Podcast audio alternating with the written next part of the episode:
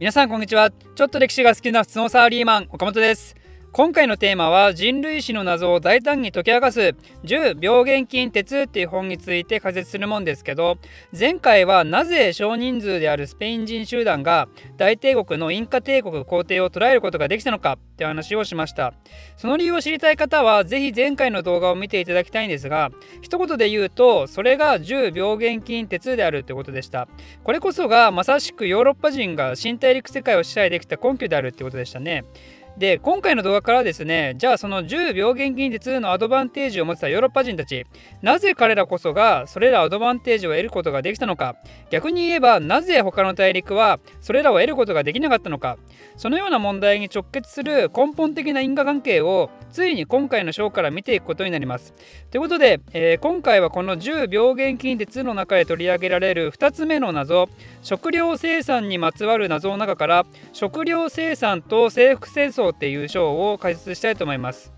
この章はですねまず本当に触りといいますか食料生産活動がどう征服戦争とつながるかっていう部分の全体像のお話になります。なんで今回の動画では正直そこまで深い話にはなりませんし結構短めの動画になる気がします。詳細編は次回以降たっぷりとって感じですかね。で実はこの10病原菌鉄ではですねこの食料生産にまつわる謎が一番ボリュームあってそれだけこの現代にまで続く人類の地域格差の根本になってるもんなんでしょうね。やっぱ食料だからね食料。人間飯食わないと生きていけないですからね。人類の歩みは常に食料に関する問題がつきまとってたわけですよ。ということで早速この章のお話を始めていきたいと思いますけどまず人類と食料の歴史をたどると人類の最初の最初700万年前ね類人猿から枝分かれして人類の層が現れた時ですね。その後すごく長い間この人たちは野生動物を捕まえたり野生植物を採集したりして食料を得てたわけですよ。まあ想像通りですけどね。で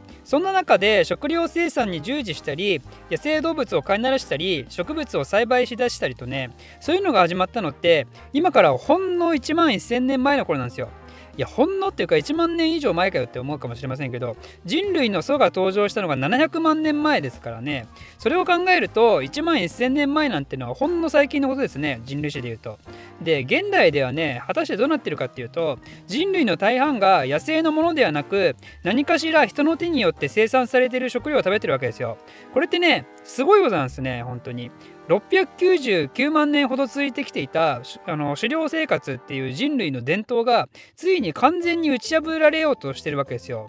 今あれですかね漁業の養殖でないやつぐらいじゃないですか？あの大量に野生のものを食べるのって。マグロとかカニとかね、まあ、よくわからんけど。あのベーリング海峡のカニ漁とかね。あれはまさしく現代の超 S 級ハンティングですよね。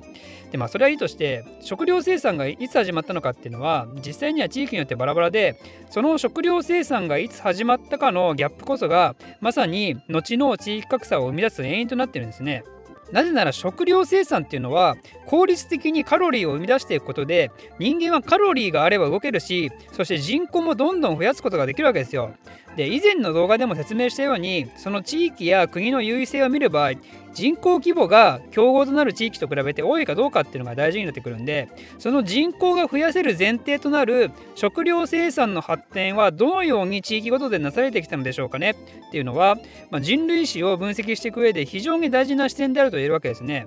じゃあ食料生産以外狩猟生活だって頑張ればカロリー増やせないのかっていうとやっぱ制約はあってそもそも野生の動植物って人間が食べるのに適してないことが多いんですよ。例えば樹皮のように人間が消化できないものとか一部のキノコ類のように毒があるものとかそもそも栄養価がそんなに高くないとか栄養価高いけど集めるの大変とかねあの虫とかね木の実も大体えぐみが強かったりして調理するのが面倒とか大型野生動物は人類よりでかくてそもそも危険とか倒してはいいけど結局生肉は寄生虫で食えないとかなんかね人間って何食えばいいのって感じなわけですよ初期段階だと。まあ、本当に猿とかチンパンジーとかゴリラとかそんなのと同じ感じだったんでしょうね。ちょこちょこってなってる木の実とか果実とかあとは虫なんかをちまちま食べたりね。って考えると少しぐらいのグループで行動するのはいいけど今みたいに何千何万っていう人が同じコミュニティで生活できないでしょ市場生活じゃね。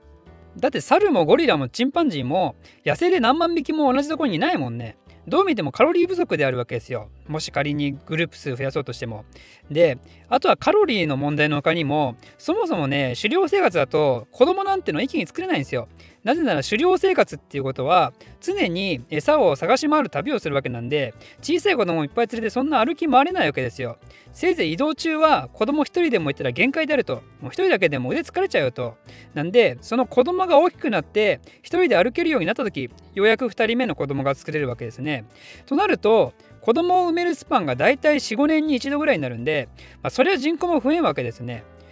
で続いてあの家畜の存在も重要ですね。家畜っていうのはどのように人間に貢献していくかっていうと、もはや皆さん知ってることと思いますがあえて説明をしていくと家畜っていうのは人間にとって乳や肉っていったカロリーを直接的に提供するだけでなくその糞が肥料になったりあとは重たい農具を引っ張って農耕の効率化を図れるわけですよ。つまりカロリーをもたらすと同時に人間の消費カロリーを抑えさせてなおかつ食物を生産できる仕組みを作るわけですね。でこのように食料生産が可能になった人々はどうなるかっていうと定住生活を始めます、まあ、当然ですねそこの土地を耕してそこにとどまることで食べ物が手に入るわけですから。そうなると毎日移動しながら生活する必要もなくなって子供をバンバン産めるようになります。多くの農耕社会において出産間隔は2年に1度って言われてるようですでこの農耕することによって今度は食料を備蓄保管することができるようになってその結果農耕に従事する必要がない人が登場してくるっていうのも、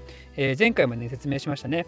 こういう人たちは例えば王になったり政治家になったり宗教家になったり軍人になったりそれらが絡み合って複雑な政治機能を持って社会が発展していくわけですね。こういう社会を持つことができた集団が政府活動を進めることができたわけですよ。で少し話変わってこれまで作物家畜をカロリー摂取の目線から説明してきましたけどよく考えるとカロリー以外のメリットもあるわけですね。例えば植物の綿とかあと羊の毛とかねこういうのは服の原材料として使われたりあとは動物の骨もものづくりに使われたりするわけですよ。であとは何より移動手段としての家畜ね馬とかラクダとか特に馬っていうのは人類にとって非常に革命的な存在で今でいう車みたいなもんで人が高速で移動するのにも必須だし物を運ぶのにも必須だしそして軍事的に活用するのにも必須であるわけですよ。それこそ古代の戦争においては馬に人が乗った台座みたいなのを引っ張らせて戦車みたいな機能を果たしたりね。馬によって戦闘の在り方が大きく変わってきてます。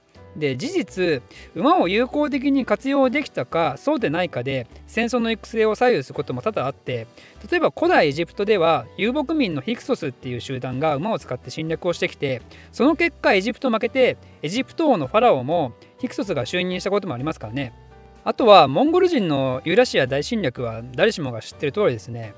じゃあ馬が果たしていつの時代まで戦争第一線で頑張ってきたかっていうとなんとねこれは第一次大戦まで来るわけですよ。この時代からようやくトラックや戦車っていったものが使われるようになってきてそして馬はようやく人間の争いの舞台から降りることができるようになったわけですね。すごいですね20世紀ですよ20世紀。という感じで、えー、家畜には単なるエネルギーを生み出す側面以外のメリットがあるって話でしたが実はですねこのように移動手段や軍事目的以外においてもまだあるんですよ。しかもそれは目に見えない形でなおかつ人類にとっては副作用的なものになるんですけどそれ何かというと病原菌に対する抗体ですね動物と共に暮らすようになってから動物が持ついろいろな病原菌が人間に移るわけですよ。でそうなるともちろん人間にとっては悪影響出ますよね。なんで家畜と共に育った最初の方の世代っていうのはこれによってバンバン死んだりするわけですよ。でもそれも長いこと時間が経っていくと不思議なことに抗体を持った人間が現れるんですね。でそういう抗体を持った人間が子供を作って同じ抗体を持った人がどんどん次の世代に現れていくとそうなるとその集団はある種の病原菌に対しては何も脅威がなくなるわけですね。でもその抗体を持っていない人たちつまり集団外の人からしたらこれら病原菌は引き続き脅威であり続けるわけですよね。その結果起きたのが例えばアメリカ大陸新世界での天然痘の大流行であって免疫を持ってない集団がものすごい勢いでその数を減らしていくようなケースが多々あるわけですよ。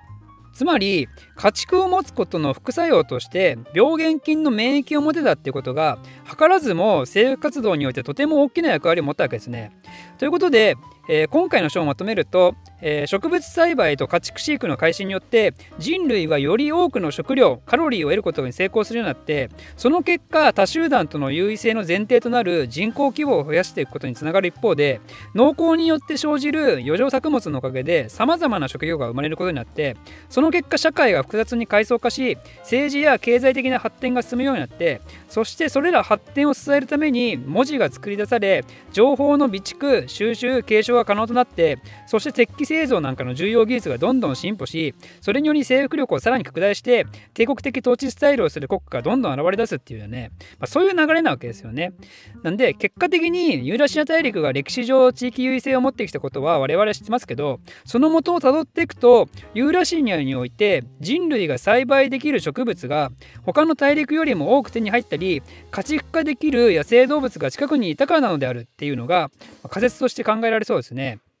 ということで次回以降の章からですね本当にこの仮説は正しいのかっていうのをより具体的な話をしながらじっくりと説明していきたいと思います。で、えー、ここからがちょっと本編と全く関係ない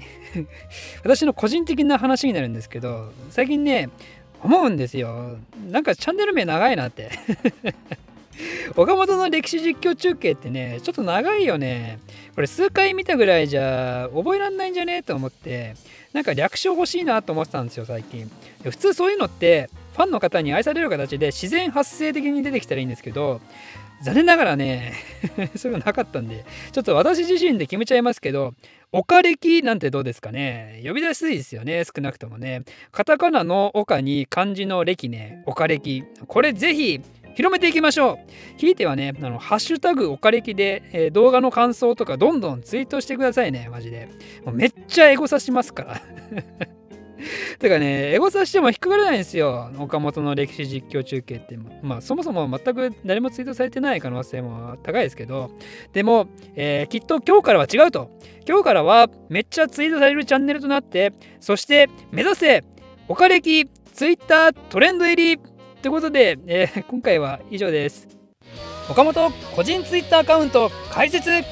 興味ある人は岡本歴史で検索してください。私の非生産的なつぶやきに興味ある方はぜひフォローお願いします。ではまた。